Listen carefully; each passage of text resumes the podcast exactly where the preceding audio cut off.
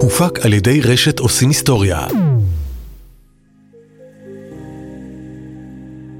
ברוכים הבאים לנקודה אייל, הפודקאסט של איגוד האינטרנט הישראלי שעוזר לנו להבין מהן השפעות העומק של האינטרנט על החברה, הכלכלה, הפוליטיקה והתרבות. אני דוקטור יובל דרור.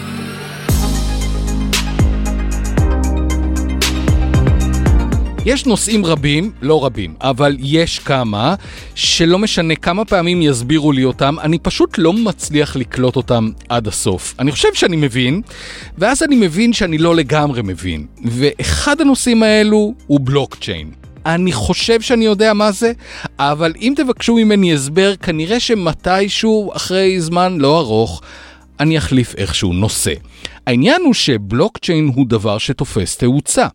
היישום שעליו כולנו שמענו הוא הביטקוין, אבל בלוקצ'יין הוא הרבה מעבר לביטקוין. ובשנתיים האחרונות נשמעים יותר ויותר קולות שקוראים לקחת תחומים נוספים ולהעביר אותם לבלוקצ'יין. מה זה אומר? מה זה אומר לקחת משהו ולשים אותו על הבלוקצ'יין? איך זה אמור לעבוד והאם זה בכלל רעיון טוב?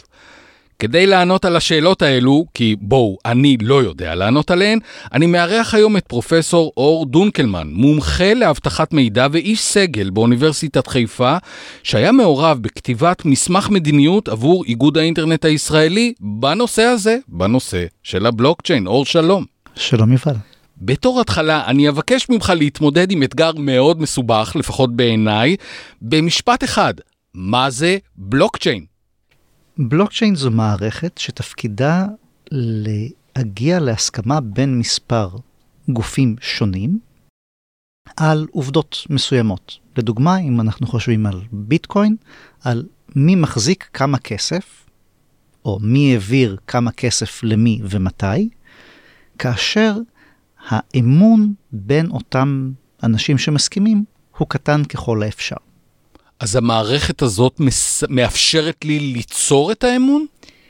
היא מאפשרת ליצור את ההסכמה גם אם אתה לא סומך על מי שיושב בצד השני. באיזה אופן היא מאפשרת את זה? אז כאן נכנס האמון במתמטיקה, באלגוריתמיקה. ישנן בעיות קשות, שאנחנו יודעים שהן בעיות מתמטיות קשות, או בהקשרים של ביטקוין, זה בעיות קרובות למתמטיות, אה, שהפתרון שלהם הוא קשה, ומי שפותר אותם הוא לכאורה, וזה קשור, אנחנו ניגע בהמשך לנושא הקריאה, אה, בעצם מי שמצליח לפתור אותן הוא זה שמייצר את ההסכמה וכופה את ההסכמה על כולם, בעצם זה שהוא זה שפתר. העניין של מינימום האמון הוא שכל אחד יכול לפתור. אז אני לא יכול לסמוך על... אם כל אחד יכול לסמוך, אם כל אחד יכול לפתור, אז כל אחד יכול לייצר אמון. אם כל אחד יכול לייצר אמון, אז אין בעצם אמון, כי כל אחד יכול לייצר אותו. זה היופי של הקריפטוגרפיה מאחורה. תסביר לי. הרעיון הוא כזה. אה, נניח לרגע שאני נותן לך ספר טלפוני, ואני אומר לך, יובל, מצא בבקשה את מספר הטלפון של אדם מסוים, פלוני אלמוני. אתה פותח את ספר הטלפונים, ואני מזכיר, אנחנו מדברים על ספר טלפונים פיזי, לא אפליקציות ואתרים. היה פעם אחד כזה. כן. אוקיי. לשומנו הצעירים, תבקשו במוזיאון הקרוב למקום מגורכם. אז פתחתי את ספר הטלפונים ואני מחפש את השם שאתה ביקשת ממני. נכון, וזו בעיה יחסית פשוטה. נכון. ועכשיו אני אשאל אותך את השאלה הבאה. למי יש את מספר הטלפון 04 812345 זאת אומרת לעשות חיפוש הפוך. כן. זה הרבה יותר מסובך. זה הרבה יותר מסובך. אז זו דוגמה לבעיה שקל לנו לחשב אותה לכיוון אחד, בהינתן שם למצוא את מספר הטלפון, וקשה לנו לחשב לכיוון ההפוך. הרעיון מאחורי אה, קריאת ביטקוינים, או בכלל בבלוקצ'יין, יש שלושה סוגי בעיות מהצורה הזאת, זאת אומרת, זו דוגמה לבעיות שהן קשות בעבודה. נותנים מספר טלפון וצריך למצוא אחורה. צריך למצוא מי בעל מספר, מי בעל מספר הטלפון. כאשר הרעיון הוא כזה, מכיוון שכולנו יכולים לנסות לפתור, הראשון שיצליח לפתור כופה את דעתו, אבל אם הוא ינסה לעשות משהו שהוא יותר מדי אה, אגרסיבי, הבא בתור שיפתור, יש בעצם רצף של בעיות. כל אחד בתורו מנסה לפתור את הבעיה הנוכחית. וכל פעם מישהו פותר חלק אחר של הבעיה. או בעיה אחרת קשורה. ואז מה שקורה, אם יש מישהו שמנסה להשתלט על המערכת, הוא לא יצליח לאורך זמן, כי הסיכוי שהוא יצליח לענות נכון גם על השאלה הנוכחית, גם על השאלה הבאה, גם על השאלה שאחריה, גם על... הוא מאוד מאוד קטן. וככה, למרות העובדה שכל אחד יש לו אינטרסים מאוד הפוכים מאחרים, בעצם מה שיוצא זה מערכת שבה אה, קשה מאוד לגורם אחד להשתלט. זאת הנקודה בעצם. זאת, אה, המערכת מייצרת אמון מכיוון שאין שחקן אחד שיכול להשתלט עליה? זו בעצם הנקודה? תחת ההנחה שאותה בעיה מתמטית היא באמת קשה. בעצם העולם של, ה, של הבלוקצ'יין מבוסס למטה למטה. יש קריפטוגרפיה, יש הצפנה. מה זה בעצם אומר? הצפנה התחילה במד... בהגנה על מידע. אליס ובוב מדברים ביניהם בצורה כזאת שכל מי ששומע את התקשורת ביניהם לא יכול להבין מה נמצא בתוכה. כי התקשורת מוצפנת. כי התקשורת מוצפנת, אחר כך זה עבר לתקשורת גם מוגנת, אי אפשר להחליף את המידע שעובר ביניהם, אף אחד לא יכול להזריק מידע. זאת אומרת, אליס פתאום שולחת הודעה לבוב, אני עוזבת אותך, למרות שבעצם זאת הייתה איב ששלחה את ההודעה בשמה, אז גם הקריפטוגרפיה נותנת מענה לזה. עם הזמן עולם הקריפטוגרפיה התפתח ובעצם נותן שלל כלים להגן על מידע כנגד התנהגות, אנחנו קוראים לה עוינת. Mm-hmm. זאת אומרת, יש כל מיני כלים להגן על המידע. זה בעצם מה שהקריפטוגרפיה נותנת לעולם ולנו. אוקיי, בסדר. בוא נלך למקום שכולנו שומעים עליו כל הזמן, וזה הביטקוין. איך זה עובד במקרה של הביטקוין? ביטקוין זה מטבע שיש לו ערך בעולם האמיתי, אני אפילו לא אגיד מהו, כי עד שאתם תשמעו אותו הוא יעלה וירד עד מיליון פעם. אבל אנחנו יודעים בגדול מה זה. איך הבלוקצ'יין עובד במקרה של הביטקוין? מה קורה שם?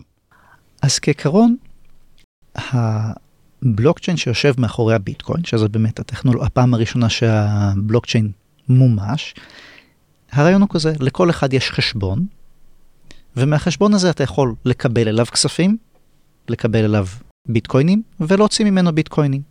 חשבון הכוונה היא ארנק? ארנק. אוקיי. ארנק זה המימוש של החשבון, החשבון זה בעצם כתובת אה, וירטואלית. שזה חש... החשבון שלי. כן. שבפנים יש נניח ארבע, ארבעה מטבעות ביטקוין. נכון. סבבה, אוקיי. ועכשיו בעצם כל פעם שמישהו מבצע העברה, הוא זורק, הוא מודיע לרשת הביטקוין. אני רוצה להעביר מהחשבון של יובל לחשבון של אור ביטקוין אחד, והרשת, זאת אומרת אותם קוראים, מה שהם עושים, הם אוספים את אותן טרנזקציות, ומנסים לרשום אותן בתוך הבלוק. עכשיו, מה, מהו אותו בלוק? אפשר לחשוב על גושי חמר. אוקיי. Okay. אני, לדוגמה, יש לי כרגע ארבעה ביטקוינים, אני רוצה להעביר לך אחד. אני מודיע לכולם, אני רוצה להעביר ליובל ביטקוין אחד. יושב, יושב מישהו וכותב על אותו גוש חמר, ביטקוין אחד עובר מאור ליובל. תהליך הקריאה, אותו פתרון של בעיה מתמטית זה בעצם לקחת את אותו אה, לוח חמר ולשים אותו ולשרוף אותו כדי שאי אפשר יהיה לשנות. זהו בעצם אותו רכיב, זה החלק של יצירת האמון. מכיוון שכל אחד יכול לקחת את הלוחות האלה, ובעצם מה שעושים כל אחד מהקוראים, הם לוקחים את כל אותן טרנזקציות, את כל אותן בקשות העברה, רושמים אותם בלוח החמר הזה. ושורפים אותם כך שאי אפשר יהיה לשנות אותם. כן. כמעט. למה? כחלק מהמנגנון, השריפה היא בעצם נעשית בשני חלקים. חלק ראשון אתה מקבע את הבלוק, ורק אחרי שעובר כמה זמן, זאת אומרת, רק אחרי שעברו כמה בלוקים קדימה, בעצם סו... מקבעים סופית את הלוח הקודם. Mm-hmm. ואז אם במקרה, וזה באמת חלק מהמנגנון של ההגנה נגד מישהו שמנסה להשתלט על המערכת, מכיוון שאם מישהו מנסה לפתור את הבעיה ובעצם לייצר עולם שבו אני מעביר לך חמישה ביטקוינים, למרות שיש לי בחשבון רק ארבעה, אז הוא אולי יוכל לייצר את הבלוק הראשון, את הלוח חמר הראשון, אבל הלוחות חמר הבאים הוא כבר לא יוכל לייצר אותם, כי כל האחרים ינסו לייצר לוחות חמר מתחרים. אז בעצם את האמון של מי אני מנסה להחליף? בבנק. בבנק המרכזי? או במדינה. תסביר, אם, אם אני, בוא, בוא רגע נ, נ, ננסה להסביר את זה. אם אני רוצה להעביר אליך 100 שקל מהחשבון שלי לחשבון שלך, אני בעצם לא מעביר את זה ישירות אליך, אני מעביר את זה דרך הבנק. ואז לי ולך יש אמון בבנק, שכשאני אומר תעביר אליך 100 שקל, הבנק יעשה את מה שאני אומר, הוא יבדוק שיש לי 100 שקל וישים את זה בחשבון שלך. זאת אומרת, עניין מרכזי בתוך כל המערכת הזאת, זה האמון שהבנק עושה את עבודתו. נכון. מה עושה הבלוקצ'יין? הוא בעצם, אפשר לחשוב על זה בתור מאגר נתונים. בסופו של דבר, אם אנחנו מדברים על הכסף, זה מאגר נתונים. יש לך בחשבון הבנק שלך היום X שקלים, לי יש Y שקלים, ואתה אומר, תעבירו 100 מפה לשם, וזהו. בעצם הבלוקצ'יין מייצר את אותו database. ופשוט במקום שיהיה מישהו מאחורה שאומר, אני בנק, ערב לכך שיש לו, שלא רק שיש לו, אלא גם לוק... כשאני לקחתי ממנו 100 ושמתי פה 100 ולקחתי את העמלה המוסכמת, וזהו, אלה חוקי המשחק, ועל הבנק יושבת הרגולציה והחוקים וכל הדברים. בבלוקצ'יין בעצם יש תחרות בין מספר קוראים. כאשר כל קורא, כל אחד מאותם מיינרים, בעצם מנסה לשמש בתפקיד הבנק. אהה, זאת אומרת, כל אחד יכול לשמש בתפקיד הבנק. מה מקבל זה שפתר את הבעיה המתמטית? אז הוא מקבל שני תגמולים. תגמול ראשון, יש את תגמול הקריאה. התגמול הזה הולך ופוחת, זה התחיל בפעם על כל בלוק מקבלים 25 ביטקוינים, וזה הולך ופוחת כל כמה וכמה שנים חלקי 2. ויש גם את עמלת השורה. כשאתה אומר, אני רוצה להעביר למישהו ביטקוין, אתה אומר גם מה עמלת השורה שאתה מוכן לתת. כל אחד יכול לקבוע את העמלה שלו? כל אחד קובע את העמלה כשהוא משלם. אוקיי. המיינר יכול להסכים כן לבצע את הטרנזקציה או לא לבצע את הטרנזקציה, בהתאם לעמלה. אוקיי. ואז בעצם מה שיקרה זה, אם הטרנזקציה שלי מאוד חשובה לי שתקרה מהר, אני אשים עליה עמלה גבוהה. ואם לא, אז לא. זאת אומרת, לקחנו גוף אחד, בנק פועלים, בנק לאומי, בנק אוף אמריקה, זה בכלל לא משנה, והחלפנו אותו באין ספור בנקאים קטנים, שכל אחד מהם רץ כדי לממש את האירוע הזה של העברת אותו ביטקוין ביני ובינך, כי הוא מקבל גם ביטקוין וגם עמלה על עצם זה שהוא הסכים לשמש כבנקאי שלי ושלך. נכון. שכנעת אותי שבעולם של הביטקוין, כל הסיפור הזה של הבלוקצ'יין הוא לגמרי הגיוני ועובד. תן לי דוגמה נוספת למקום שבו בלוקצ'יין עובד בצורה ככה מוצלחת. אז אני רגע רוצה לחזור טיפה לאמירה שזה עובד בצורה מוצלחת. צריך לזכור, כמות החשמל הנצרכת היום על ידי רשת הביטקוין היא אדירה. כדי להחליף את האמון באותו בנק, גורם מרכזי, מה שהיום אנחנו עושים בהעברה בנקאית שאפילו לא מורגשת מבחינת צריכת האנרגיה, כל בלוק ברשת הביטקוין עולה בהמון חשמל. אנחנו יודעים כמה?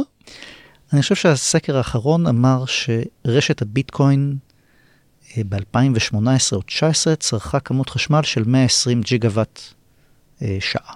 לשעה, בשנה, לא, בשנה. בשנה, זאת אומרת הכל ג'יג- 120 ג'יגה וואט שעה, שזה בערך פי אחד וחצי מהצריכה הישראלית, אם אני זוכר את הטבלאות ההמרה הנכונות.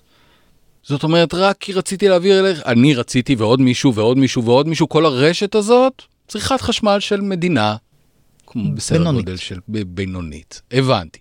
אבל טכנולוגית, אור, טכנולוגית זה עובד ממש בסדר. תן לי דוגמה נוספת למקום שבו אתה, כאיש שמתמחה בעולמות האלה, אומר, וואלה, שם זה גם הגיוני. בעצם רגע, יש עוד מקום שזה קצת פחות עובד בו כשחושבים על זה, מכיוון שיש מגבלה לכמות הטרנזקציות שיכולה להתבצע בביטקוין. למה? מכיוון שגודל הבלוק הוא קבוע. גודל הבלוק הוגדר להיות מגה בייט, מגה בייט אחד. אחד. וכל עשר דקות נוצר בלוק. אוקיי, בסדר. זה אומר שאם כמות הטרנזקציות יותר גדולה ממה שנכנס לבלוק, הוא צריך לחכות לבלוק הבא, כן, ונוצר שם פקק כמו בתעלת סואץ. כן, אה, וזה פקק שאנחנו ממש רואים אותו, או שאתה מדבר איתי עכשיו ברמה התיאורטית? יש ימים ושעות שבהם רואים את זה. ואז אתה זה פשוט מחכה. הטרנזקציה שה- שלך יכולה לחכות. כן, היא תהיה במצב pending, כאילו במצב של עוד לא התבצע. אבל יכול להיות מצב שכתוצאה מזה אני אגדיל את כמות עמלת השורה שאני מוכן לשלם, כדי שהטרנזקציה שלי כן תיכנס. צריך להגיד, טרנזקציה זה כמה ביטים, אבל כשעושים כל כך הרבה, אז גם המגה הזה נגמר. נכון. אוקיי, אבל אז חוץ מזה זה עובד. בדיוק. אז יש לנו חשמל, יש לנו מגבלת כמות, חוץ מזה זה עובד. תן לי דוגמה נוספת לאפליקציה, ליישום מוצלח נוסף של הבלוקצ'יין. דוגמה נוספת היא לא ביטקוין, כי ביטקוין הוא באמת רק מטבע קריפטוגרפי, יש את נושא הבלוקצ'יין, ואולי שמעתם, אמנם זה מטבע קריפטוגרפי אחר, מה שקרוי האית'ריום. כן. רשת האית'ריום בעצם נותנת לנו גם פונקציה נוספת שהיא חוזה חכם. לא רק שזה מטבע קריפטוגרפי, אלא יש, אפשר להצמיד אליו קוד מחשב מותנה שמבצע דברים. תסביר. לדוגמה, אם אני רוצה להעביר לך אה, כסף בתמורה לזה שאתה תעביר לי אה, בעלות על דירה. היום אנחנו פותרים את זה על ידי הליכה לעורכי דין, חשבונות נאמנות, שלל דברים כאלה.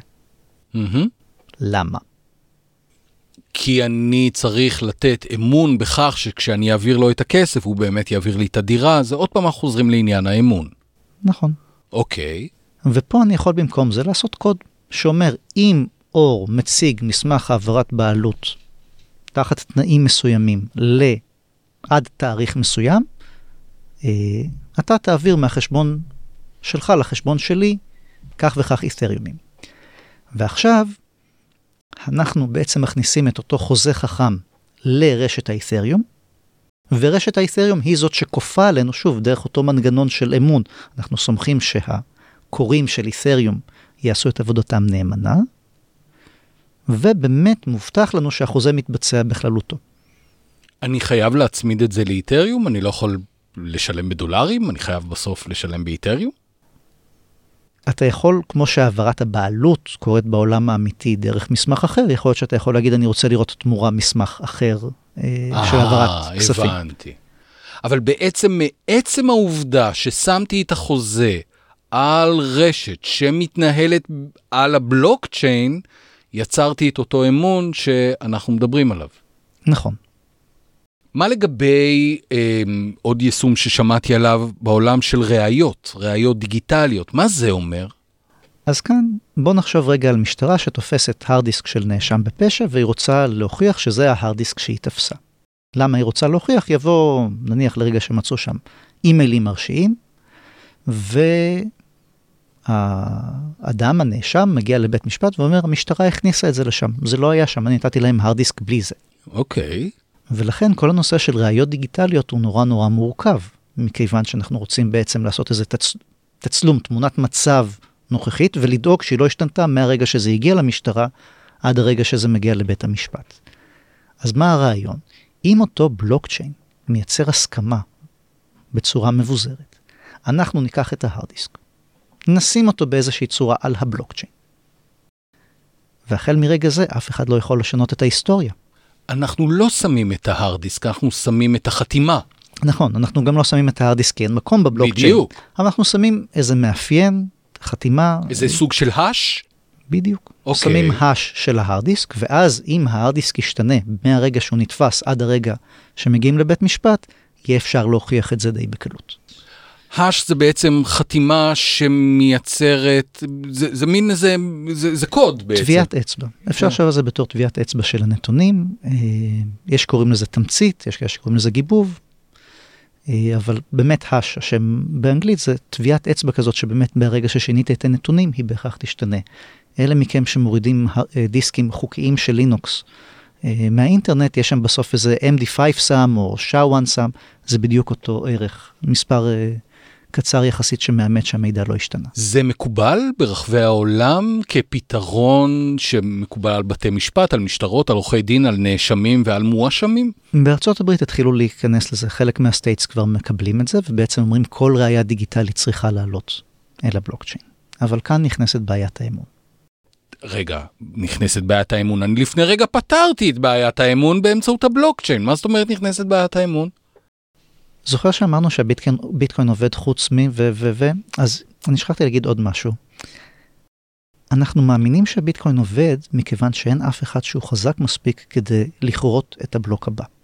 מה זאת אומרת? אם יש מישהו שהוא תמיד זה שקורא את הבלוק הבא, אותו מנגנון הגנה שאומר, מכיוון שיש לי הרבה שחקנים אה, ויש להם אינטרסים אה, סותרים ותמריצים סותרים, אם יש מישהו שהוא נורא חזק, במקרה של הביטקוין, מישהו ששולט ב-51% מכוח הקריאה, הוא יכול לשכתב את כל רשת הביטקוין כרצונו. אה, וואו, פתאום הכנסת לי כאילו ג'וקר. עד עכשיו שיחקנו בקלפים והחוקים היו ברורים, פתאום שמת לי ג'וקר ואמרת, רגע, בתוך המערכת הזאת, למי שיש 51 אחוז, ממה בעצם? מכוח העיבוד. מכוח העיבוד של הרשת, הוא יכול להשתלט עליה.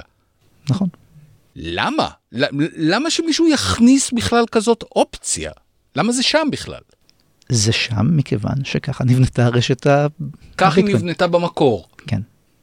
אז בעצם מה שאתה אומר, אני לא יכול לגמרי לסמוך על המערכת, על אותו האש, על אותה טביעת אצבע, כי מי יודע, אולי הנאשם ישתלט על 51% מכוח המחשוב של הרשת, ילך וישנה את מה שכתוב בהארד דיסק ועכשיו אני לא יכול לסמוך עליו. או לחילופין המשטרה. המשטרה, אם אתה דואג אה. מהמדינה, הרי למי יש יותר כוח חישוב? זה תלוי אם אתה רמאי מסוג ג'יימס בונד או זה, אבל אוקיי, בדרך כלל למדינה יש יותר כוח. זאת אומרת שאם היא שולטת ב-51% מכוח העיבוד, ויש כמובן גם התקפות יותר יעילות, יש את התקפת ה-33%, וכאן אנחנו לא נכנס... גם ב-33% אפשר לעשות נזקים מעניינים, אה, וכאן אנחנו קצת התעלמנו מזה שיש, כמו שאמרתי בהתחלה, שלוש שיטות שונות לקריאת הבלוק הבא. אחת מבוססת על כוח חישוב, השנייה מבוססת על כמות זיכרון, והשלישית מבוססת על אה, מה שקרוי proof of stake, שזה בעיקר בהקשרים של דברים אה, כספיים, ואז ככל שיש לי יותר כסף, אני מקבל יותר זכות לשלוט על מה שקורה. כמובן, ברגע שעוברים את קו ה-51% או כל רשת יש איזה מספר אחר, המנגנון בעצם מפסיק. זאת לתת- בעיה תיאורטית או שזה אשכרה בעיה אמיתית? זה קרה פעם אחת כמעט ברשת הביטקוין, אחד מהקוראים הגדולים הגיע לבין 30 ל-40 אחוז והוא הפסיק להוסיף ציוד קריאה כדי לא לעבור את הקו הזה, כי זה היה מאוד פוגע באמון. בצד החיובי, אה, וזה גם מביא אותנו לבעיות של smart contracts, אה, אחד מהחוזים החכמים בתחילת רשת האת'ריום של DAO אה, נכתב עם באג. עם באג בתוך התוכנה. כן, מכיוון שאנחנו כבני אדם יודעים לעשות חוזים שאי אפשר להפר אותם, לראיה בחירות שלישיות רביעיות, ומצד שני אנחנו כותבים תמיד קוד ללא באגים. ברור שהשילוב של חוזה בלי באגים עם קוד ללא באגים ייצור משהו יציב. מהמם. אה, אז ומה- היה שם באג. היה שם באג. ואז מה זה אומר? ש-50 מיליון דולר נעלמו באוויר. אה, מישהו ניצל את הבאג כדי לגנוב. זאת אומרת בעצם, מכיוון שזה עכשיו מבוסס על תוכנה, אז זה סובל מכל הבעיות של תוכנה. כן. אוקיי. רגע, אבל העברה בנקאית היא גם עניין של תוכנה, לא? נכון, אבל יש לה נקודה בודדת שצריך לאבטח אותה, זה אחד, ושתיים, זה קטע קוד מאוד מאוד פשוט. הקטע שמעביר כסף. חוזה חכם הוא בעצמו מורכב. זאת אומרת, מישהו כותב תוכנה חדשה, ושם הייתה הבעיה. העבירו 150 מיליון דולר, 50 מיליון דולר נעלמו, ואז כל רשת האת'ריום הייתה צריכה להחליט מה היא עושה. ואז הם החליטו, מכיוון שהם שולטים, זה לא כל רשת האת'ריום, אבל זה מרבית שחקני האת'ריום הגדולים, ישבו ואמרו, אתם יודעים מה? בואו נבטל את החוזה. בואו נשכתב את ההיסטוריה. אה, זאת אומרת, מה שלכאורה אמור לא להיות משתנה, שונה. נכון. בשיחה מקדימה בינינו, אמרתי לך, תראה, למרות כל ההתקטננויות שלך, באמת התקטננויות, 51 אחוז, עניינים, תוכנה, זה בסך הכל נראה לי פתרון די מהמם. זה נראה לי פתרון ממש מצוין. בוא נפתור עוד בעיות באמצעות הבלוקצ'יין, לדוגמה זכויות יוצרים של מוזיקה, מערכות להצבעה. בוא נשים עוד ועוד דברים על הבלוקצ'יין, ואתה אמרת לי, הלו, לא כל כך מהר. יש פה כל מיני בעיות, אחת מהן היא שחלק גדול מהבעיות שאני למשל סתם עכשיו זרקתי, אפשר לפתור סתם באמצעות הצפנה, לא צריך בלוקצ'יין. מה זה אומר? ענף הקריפטוגרפיה, שאנחנו רגילים לחשוב עליו כהצפנה באמת, אה, מתעסק בהרבה דברים. ויש לנו כבר 40 שנה בערך פתרונות לביזור אמון. אפילו בארנקים הדיגיטליים של ביטקוין, אית'ריום, מה שאתם משתמשים, יש שימוש באותם כלים לפיצול אמון. לדוגמה, כל מי שמכיר את הנושא של מולטי סיגנצ'רס, זאת אומרת, אני לוקח את הקוד ואני צריך כדי להעביר את הכסף, אני צריך לשים גם את הקוד מהסמארטפון וגם את הקוד שאני שמרתי במחשב וגם את הקוד שהדפסתי בכספת ו ו ו ו. זה מה שקרוי מולטי סיגנצ'ר, זה כלי קריפטוגרפי לביזור אמון. עכשיו, מה היתרונות של לעשות את כל הדברים הנפלאים שאמרת? הרי מה הבעיה? אני במקום לנהל את מאגר הפטנטים של מדינת ישראל בצורה סגורה ואף אחד לא יודע מי, מה, ו- ופטנטים זה סך הכל דבר שהוא צריך להיות פומבי. בוא נשים את זה על הבלוקצ'יין. רעיון הנה, מצוין. הנה, בבקשה, בוא נשים את זה על הבלוקצ'יין, מה הבעיה? אין שום בעיה. רק מה? האם זה הפתרון הנכון? מה קורה? היום להרבה מאוד דברים שצריכים שקיפות, שצריכים ביזור אמון, אומרים בואו נזרוק את זה על הבלוקצ'יין. הנה, רשם הפטנטים, בואו נשים את הכל על הבלוקצ'יין, וככה נוכל לסמוך על זה שכשבאמת בקשת הפטנט שלי לבלוקצ'יין חדש, חוסך באנרגיה ונפלא ומדהים, הגיעה בראשון לינואר, היא באמת הגיעה בראשון לינואר. אבל כאן נכנס הנושא של האמון והנחות העבודה מלמטה. מה זאת אומרת? מישהו שולט בבלוקצ'יין. אין מישהו, יש הרבה מאוד אנשים. אבל הנה, כמו שראינו באית'ריום, הייתה קבוצה של אנשים, קבוצה של מספר מסוים של שחקנים, שבאו ואמרו, אתם יודעים מה? אנחנו מבטלים את החוזה החכם. וזה קיים גם בבלוקצ'יין? זה סליחה, קיים, גם למשל בביטקוין זה קיים? זה קרה. זה הפיצול הגדול של הביטקוין לביטקוין וביטקוין קאש. זאת אומרת, מה שאת אומר שהאירועים האלה הם לא אירועים תיאורטיים, זה יכול לקרות, ואז בעצם אתה אומר לי, אי אפשר לתת אמון במערכות האלה? אז אפשר לתת אמון, כל עוד זו בעיה שהיא מאוד מוגדרת. כשאנחנו מבינים מי השחקנים, מי נגד מי, נגיד במקרה של כסף, ביטקוין, אנחנו מבינים. לך ולי יש אינטרס שלכל אחד יהיה יותר כסף ממה שיש לו קודם. אוקיי. והאינטרסים נורא ברורים. ואנליזת סיכונים היא נורא ברורה. אתה עשוי לאבד את הסיסמה, אתה עשוי לאבד את הארנק, יעשו לך תקיפת סייבר לארנק, יש אוסף סיכונים שהוא מאוד מאוד ברור. אוקיי. ככל שאנחנו מתרחקים מהדברים האלה, מעולמות התוכן האלה לעולמות תוכן כמו רישום פטנטים, אה, ראיות דיגיטליות, האיזונים משתנים, החששות משתנים. ואז מה קורה? אני, מהרגע שאני לא יודע לזהות את האינטרסים זה יותר בעייתי, כי מה? כי אז אתה לא יודע כנגד מה אתה צריך להתגונן. בעצם החשיבה הקריפטוגרפית, ושוב, יש לנו פתרונות לבעיה הזאת, אנחנו יודעים לקחת בעיה ולפצל את האמון בה. כמעט כל בעיה מעניינת, אנחנו יודעים לעשות את זה. ואפילו בדרך כלל בצורה יעילה. אבל כאן השאלה העיקרית זה אם אנחנו מבינים מי נגד מי ולמה, וגם משהו שצריך לחשוב עליו, היום אנחנו מבינים המון מהדברים האלה שהם יחזיקו מעמד לשנים רבות. תחשוב רגע על תיק האימוצים של מדינת ישראל שדלף יחד עם, יחד עם אה, אגרון, מי שזוכר את הסיפור. אה. תיק אימוצים זה משהו שצריך להיות חסוי למאה שנה. אנחנו היום מבינים קריפטוגרפיה למאה שנה קדימה, זה תחום מדעי בין יותר משלושת אלפים שנה. אוקיי. לעומת זאת, בלוקצ'יין זה טכנולוגיה חדשה. אז רק בגלל שזה חדש זה מבהיל אותך? לא, זה לא מבהיל אותי החדש. אלא? מבהיל אותי זה אנליזת הסיכונים והשינויים שצפויים עוד עשר שנים, עוד עשרים שנה, איך הרגולציה תיראה, איך השוק שעומד ממול ייראה. מדברים לדוגמה המון על בוא נעביר את כל הנכסים להיות נכסים דיגיטליים. אני לא מדבר אפילו על NFT, על הבלוקצ'יין המוזר הזה, אלא על דברים כמו בוא נעביר את, את הטאבו להיות על הבלוקצ'יין. אוקיי. יש שקיפות מלאה, נכון. זה יהיה ברור, ואז אנחנו נוכל לעשות חוזים חכמים ו- ונורא נוחים. מה הבעיה? מי עושה לזה רגולציה? אה, משרד הפנים שעושה רגולציה למרשם הטאבו אה, גם כך? איך הוא יעשה את זה? מה זאת אומרת איך הוא יעשה את זה? איך שהוא עושה רגולציה בדרך כלל, לא?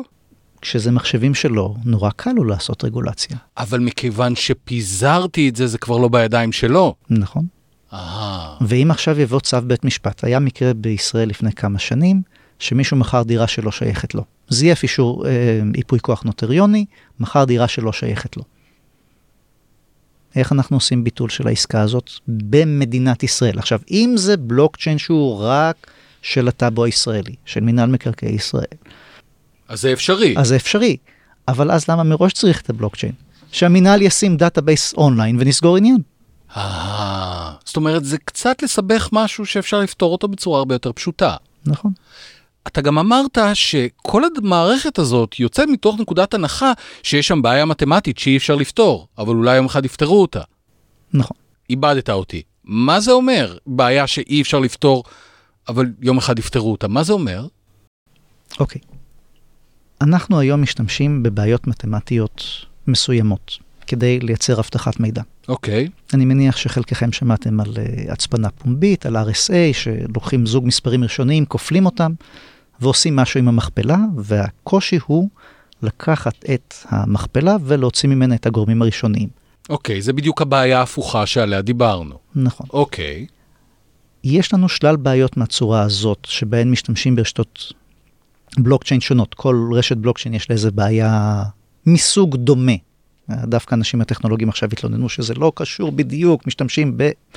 אבל ברמת הקונספט זה מספיק קרוב. עכשיו, מה העניין? למה אנחנו משתמשים בהצפנה הזאת? עכשיו, שוב, בלי קשר לבלוקצ'יין ובלי... מכיוון שאנחנו מנסים לפתח שיטות למציאת הגורמים הראשונים כבר 200 שנה. ועוד, ועוד לא הצלחנו. ולא הצלחנו. מה יקרה אם יום אחד נצליח? שאלה טובה.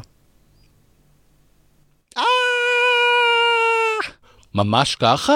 בערך. כי כל המערכות מבוססות על אותה בעיה שאף אחד לא הצליח לפתור? אז כל מערכת מבוססת על בעיה מסוג קצת שונה, אבל כן, הרבה מהאינטרנט לדוגמה, אמנם היום אה, בעיית הפירוק לגורמים היא קצת פחות דומיננטית, אבל בעיות דומות הן מהוות את עיקר התעבורה המוצפנת, המוגנת. אה, דברים דומים יכולים להמר על הבסיסים של רשתות בלוקצ'יין שונות. זאת אומרת, מחר מישהו ימצא דרך לפתור, שם במקרה, במקרה של ביטקוין נגיד, זה פונקציית תמצות שנקראת שם 256, מישהו יצליח לשבור אותה. יכול להיות שזה יקרה. איך ישראל בהקשר הזה, דיברת קודם על הרגולטור, בוא רגע, אנחנו בכל זאת כאן נמצאים, איך הרגולטור הישראלי מתייחס לסוגיית הבלוקצ'יין, מתייחס לסוגיות שעולות כתוצאה מהשימוש בטכנולוגיה הזאת? קשה לו. מאיזו. בחינה? רשות המיסים מתייחסת לזה במובן של השקעות שהם עוד לא ממש יודעים מה לעשות איתם. זה כמו שחקני פוקר. שחקני פוקר, כשהם רוצים לשלם מיסים על הרווחים שלהם, יש להם בעיה, כי מדינת ישראל אסור להמר. אז הם עושים איזה תרגיל כדי לשלם מיסים. אה, אותו דבר עם אנשים שעושים רווחים מהפרשי השערים, קנו ביטקוין במחיר אחד ומכרו במחיר אחר, אה, למרות שמדינת ישראל ממש לא תומכת בזה. זאת אומרת, בנק ישראל לא שש, והוא עכשיו עדיין לא סיים את העבודות הפנימיות שלו, למיטב ידיעתי, אה, סביב מה לעשות עם זה. אה, דברים אחרים אנחנו יחסית לא רצים אחרי העולם בדברים האלה. שוב, לשים את הטאבו, לשים את הבורסה, מי מחזיק איזה מניות. אה, נגיד בהקשר של הבורסה, אחד החששות הגדולים, מכיוון שזה הכל מבוזר ויש גם בלוקצ'יינים יותר אנונימיים מאחרים, יש שוב בעיית רגולציה. אם אני בעל עניין בחברה, יש דברים שאסור לי לעשות או מותר לי לעשות. ברגע שאני יכול לבזר את ההחזקה שלי, להחזיק אותה תחת mm-hmm. מספר כן. שמות שונים, הרגולציה כבר לא יכולה לתפוס את זה בקלות. ולכן יש הרבה בעיות בהתאמה של העולם הרגולטורי החוקי הישראלי לעולם התוכן הזה. אנשי ההייטק המקומיים קצת uh, מתלוננים על ה-over רגולציה הזאת, או על היעדר הרגולציה המתאימה לעידן הזה? זה מורכב. אנשי הייטק בדרך כלל לא אוהבים רגולציה. נכון. ובכלל כל רשת הביטקוין היא מאוד ליברטיאנית במובן הזה של... בדיוק. לא צריך רגולציה. אה, מצד שני, יש גם בארץ חברות שמתעסקות ספציפית עבור אית'ריום, אה, חברה כמו סטארקוור, שעוזרת בלייצר עוד שכבת אנונימיזציה, והם מבינים את הבעייתיות ש, שגלומה שם. אז יש אנשים שכן מבינים שהעולם, וזה אחד הדברים שעולה בדוח שלנו, זה באמת הניסיון לגשר בין עולם התוכן הרגולטורי החוקי לעולם הטכנולוגי. כי בסופו של דבר, וזה נכון לכל טכנולוגיה, אנחנו רואים את זה גם עכשיו עם פייסבוק וכל סוגיית אה, טראמפ. Mm-hmm. יש רגולציה, הטכנולוגיה לא יכולה להתקיים בלעדיה, תוך התעלמות ממנה. היא יכולה להשפיע, אבל לא יכולה להתעלם. אז, אז בעמד, ב, בוויכוח הזה בין אותן חברות שרוצות לרוץ קדימה לבין המדינה שאולי קצת מחזיקה אותם, איפה, איפה אתה עומד ב... אני יותר נוטה לכיוון של המדינה פה, פשוט כי בלוקצ'יין, ברוב המקרים יש לנו פתרונות יותר טובים, Mm-hmm. אבל כאן הנקודה המהותית, זה נורא קשור לחסמים הלוקאליים. זאת אומרת, יכול להיות מצב שמישהו בא ואומר, כרגע יש לי בעיית חסמים מאוד מאוד מסוימת, שאותה שקיפות או אותה פומביות של המידע יכולה להיפתר על ידי הבלוקצ'יין. יכול להיות שהפתרון הוא, בואו נשים את המידע פומבי, לא על הבלוקצ'יין. אה, וכאן צריך נורא להיות זהירים, מכיוון שנגיד אם מעבירים את כל הטאבו להיות על הבלוקצ'יין. החזרה אחורה, יכולה בעייתית. להיות בעייתית. מה, איפה זה נכנס בעולם? אז בעולם באמת רואים בלוקצ'יינים שמנסים לפתור, נגיד, הנושא של, אה, בהקשר של ספנות זה בעיקר אה, חוזים חכמים, באמת שחרור. אני שילמתי את, ה, את הכסף לפני שאני מקבל את מסמכי השחרור מהמכס. אה, מה שהיום עושים דרך המילים ודרך כל מיני מנגנוני נאמנות. אז אפשר לעשות את זה על הבלוקצ'יין. יש ניסיונות לשים מידע רפואי על הבלוקצ'יין. גרמניה עכשיו מנסה לעשות לדוגמה את האפליקציית אה, הרמזור, התו הירוק שלהם, על חמישה בלוקצ'יינים. לא וואו. אחד, חמישה בלוקצ'יינים, כדי שהמידע יהיה נגיש מכל מקום בעולם, תמיד איכשהו בצורה מסוימת. אני חושב שבדקות האחרונות אני הבנתי למה בלוקצ'יין הוא מעניין, אבל גם למה הוא בעייתי, ומצד שני נראה שיש המון המון התלהבות מהדבר הזה. יותר ויותר נושאים ותחומים רוצים להעביר לבלוקצ'יין. אתה יכול להסביר את פשר ההתלהבות בהינתן כל הבעיות שעכשיו דיברנו עליהן? זה, זה יותר קשור, שוב, לנושאים של הייפ במובנים מסוימים, זה קשור לרצון להיראות חדשני. אם אנחנו עכשיו נשים את כל המידע הרפואי של אזרחי ישראל על הבלוקצ'יין, איזה חדשניים אנחנו. יש מקום מסוים שאתה עוד לא רואה את העולם של הבלוקצ'יין, אה, אתה לא רואה את היישום עושה שימוש בבלוקצ'יין ואתה אומר, רגע, זה דווקא כדאי לשים על בלוקצ'יין או שאין איזשהו מקום כזה שאתה מאתר? אז במקומות שבהם ברור לנו מי נגד מי, באותם מקומות שברור לנו שאין לנו צורך ברגולציה אה, יוצאת דופן. זו דרישה ראשונה, ומקומות שבהם באמת אין על מי לסמוך. בכל שאר המקרים אתה אומר, או שיש פתרונות אחרים, או שתעזבו אתכם מהבלוקצ'יין, זה פתרון לא מתאים. כנראה שיש פתרון יותר יעיל ויותר בטוח. רגע לפני שאנחנו נפרדים, אני רוצה לשאול אותך שאלה שבעיניי היא אולי קצת פילוסופית אפילו. אמ, אנחנו, במרכז הדיון שלנו נמצאת המילה אמון, כן? הרבה אמון, אין אמון בכלל וכדומה. השאלה האם הבלוקצ'יין בעצם לא מחליף אמון בדבר אחד וגורם לי לתת, מחייב אותי לתת אמון בדבר אחר. זאת אומרת, אני מחליף את האמון במוסדות, במס הכנסה, בביטוח לאומי, בטאבו, בבנק, ובמקום זה אני עכשיו צריך לתת אמון בשרתים, בתוכנות, בקוד מחשב. בסך הכל החלפתי משהו במשהו, לא? זו הבחנה נהדרת מכיוון שזה בעצם ה-Backstage, מאחורי הקלעים של בלוקצ'יינים. תחשוב לדוגמה על הצבעות. הנה, עשינו לא מזמן מערכת בחירות. מערכת הבחירות הישראלית, שומע, אנחנו start-up nation, כל הזמן אומרים, בואו נעבור לבחירות אלקטרוניות, אפשר לשים את זה על הבלוקצ'יין. בשיטה הישראלית, היא נורא פשוטה. אתם באים, מצביעים, יוצאים, בסוף היום סופרים את הקולות בקלפי. יש פתקים, יש, יש- נייר. יש פתקים, יש נייר. כל ילד בכיתה ד' ידע לעשות את הסכימה של כמות הקולות במדינת ישראל. ופה תוכנה תדע לעשות את הסכימה, מה הבעיה? אבל מי כתב את התוכנה? זאת אומרת, אני צריך לתת אמון במי שכתב כתב את את הקוד. התוכנה. ואתה צריך לתת אמון במי שנתן לו את החומרה. ואתה צריך לתת אמון בסופו של... בפרוטוקולים, ואתה צריך לתת אמון שאף אחד לא בודק מי הצביע מה. זאת אומרת, אם בהצבעה בפתק נייר שמים את זה בתוך מעטפה ומנערים את הקופסה, ואז אי אפשר לדעת מה אתה הצבעת, בהצבעה אלקטרונית יש בוודאי איזה לוג שאומר יובל הצביע בשמונה וחצי, ובשמונה וחצי מישהו הצביע לאיגוד האינטרנט הישראלי. היכולת של מישהו לבוא אחר כך ולעשות בדיקה מאוד מאוד פוחת. ואז מה שקורה, במקום שכל אחד יוכל לבדוק את הבחירות וכל אחד יכול להיות משקיף, יש איזו אסופת אה, מכשפים, מומחי קריפטוגרפיה ואבטחת מידע, שנכנסים מאחורי הפרגוד ובאים ואומרים, הבחירות האלה היו בסדר.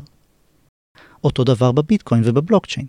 המרנו באמת את האמון באותם גופים שאני יכול לבדוק ואני יכול, ואנחנו מכירים ומבינים אותם. ספציפית נגיד במקרה של ביטקוין, מסתמכים נורא על פונקציית התמצות שעה 256. למי שלא יודע, שעה 256 תוכננה על ידי ה-NSA, national Security Agency, בסוף שנות ה-90. בין בנק לביטקוין, מה העדפה האישית שלך? על מי אתה סומך יותר? אני שמעתי על ביטקוין כשזה היה שווה סנט. אוקיי, ולא קנית. ולא קניתי. כשזה מת... היה 100 דולר, גם לא קניתי. גם עכשיו טרם קניתי. כי אתה לא סומך? כי אתה לא נותן בו אמון? לא, כי בניהול הסיכונים שלי אני יותר מדי מושקע בטכנולוגיה, אז אין לי צורך להוסיף uh, זה. אבל יש לי חבר שצוחק עליי כל הזמן, כי הוא קנה את זה כשזה היה שווה 40 דולר וטרם מכר.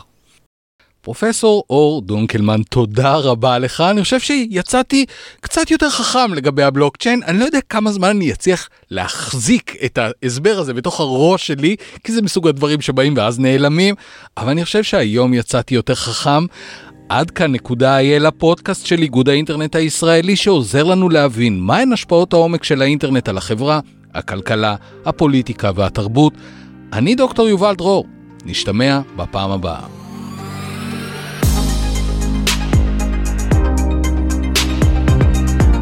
אם אתם רוצים לדעת עוד על הנושא שעליו דיברנו, וגם על נושאים אחרים, היכנסו לאתר האינטרנט של איגוד האינטרנט הישראלי, www.isoc.org.il זה www.isoc.org.il באמצעות האתר תוכלו גם להצטרף לקהילת החברים של איגוד האינטרנט הישראלי ולתמוך בהמשך עבודת האיגוד לשמירה על אינטרנט בטוח, חופשי ושוויוני לכלל החברה בישראל.